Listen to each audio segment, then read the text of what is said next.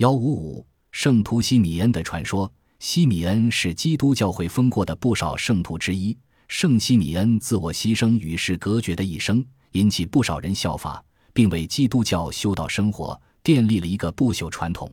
西米恩独自住在一根高耸的石柱顶上超过36年，像住在高柱上修苦行的这种怪人在圣徒之中也没有几个。正是由于西米恩在高柱上苦行修道而声名远播，崇拜这种苦行修道方式的风气在东方基督教徒之间倒也非常流行。在埃及、希腊和米索不达米亚，这个原属异教徒的风俗都已被早期东方基督教会欣然接受下来，在西方则始终不能大行其道，只是19世纪的俄罗斯出现过一个短暂时期，而在东方这风气一直流行到12世纪。有些苦行者坚韧力差一些，则住在石柱顶上小茅屋里，也有些在石柱上凿洞而居。有个怪人在两根木柱之间悬空的桶里住了10年。住在高柱上的苦行者都是些狂人，近于一种含有奇癖的宗教虐待狂，其中最疯狂的还不是圣西米恩，而是圣阿利庇亚士。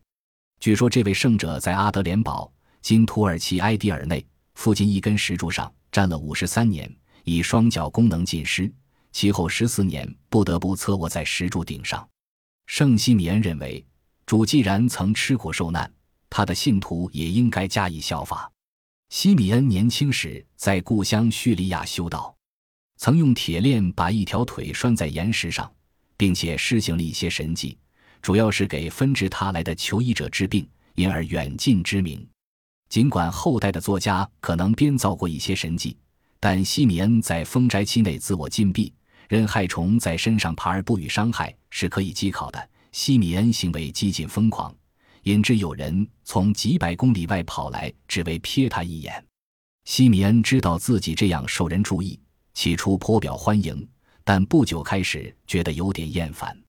他原本性喜清静，于是在无可奈何之下决定逃避凡嚣，同时要接近上帝，可以攀到高柱顶上去居住了。这种极端的禁欲主义旨在使献身者躲开俗物缠绕以及尘世凡嚣。历史上奉行这种禁欲主义的人都经过了苦难的煎熬。西米恩过着斋戒和祈祷生活，祈祷时要跪在柱顶，连续不停跪拜，由信徒细数跪拜的次数到1244次才停下来。西米恩的弟子都住在高柱下，用心倾听他从高柱顶上呼喊下来的每一句话。在当时，西米恩是人人敬重的传教士、理想主义者和排难解纷的人。例如，在一封现仍留存的信件里，记载某些教士因西米恩坚持而保证借钱给人不收取多过6厘的利息，在当时一般的利息是1分2厘。西米恩也跟有影响力的大人物通信，代表叙利亚的主教向罗马皇帝狄奥多西厄斯2世上请愿书，或者跟安提奥克教长巴兹辩论神学问题。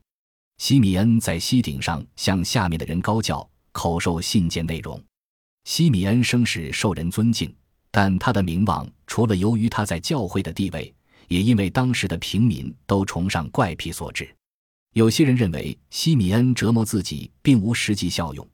而可能除了少数几个黎巴嫩人，并没有多少人因此永久改变原来信仰，皈依基督。公元459年，西米恩逝世。他的死讯出是秘而不宣的，以防他的信徒会将他的遗体抬走。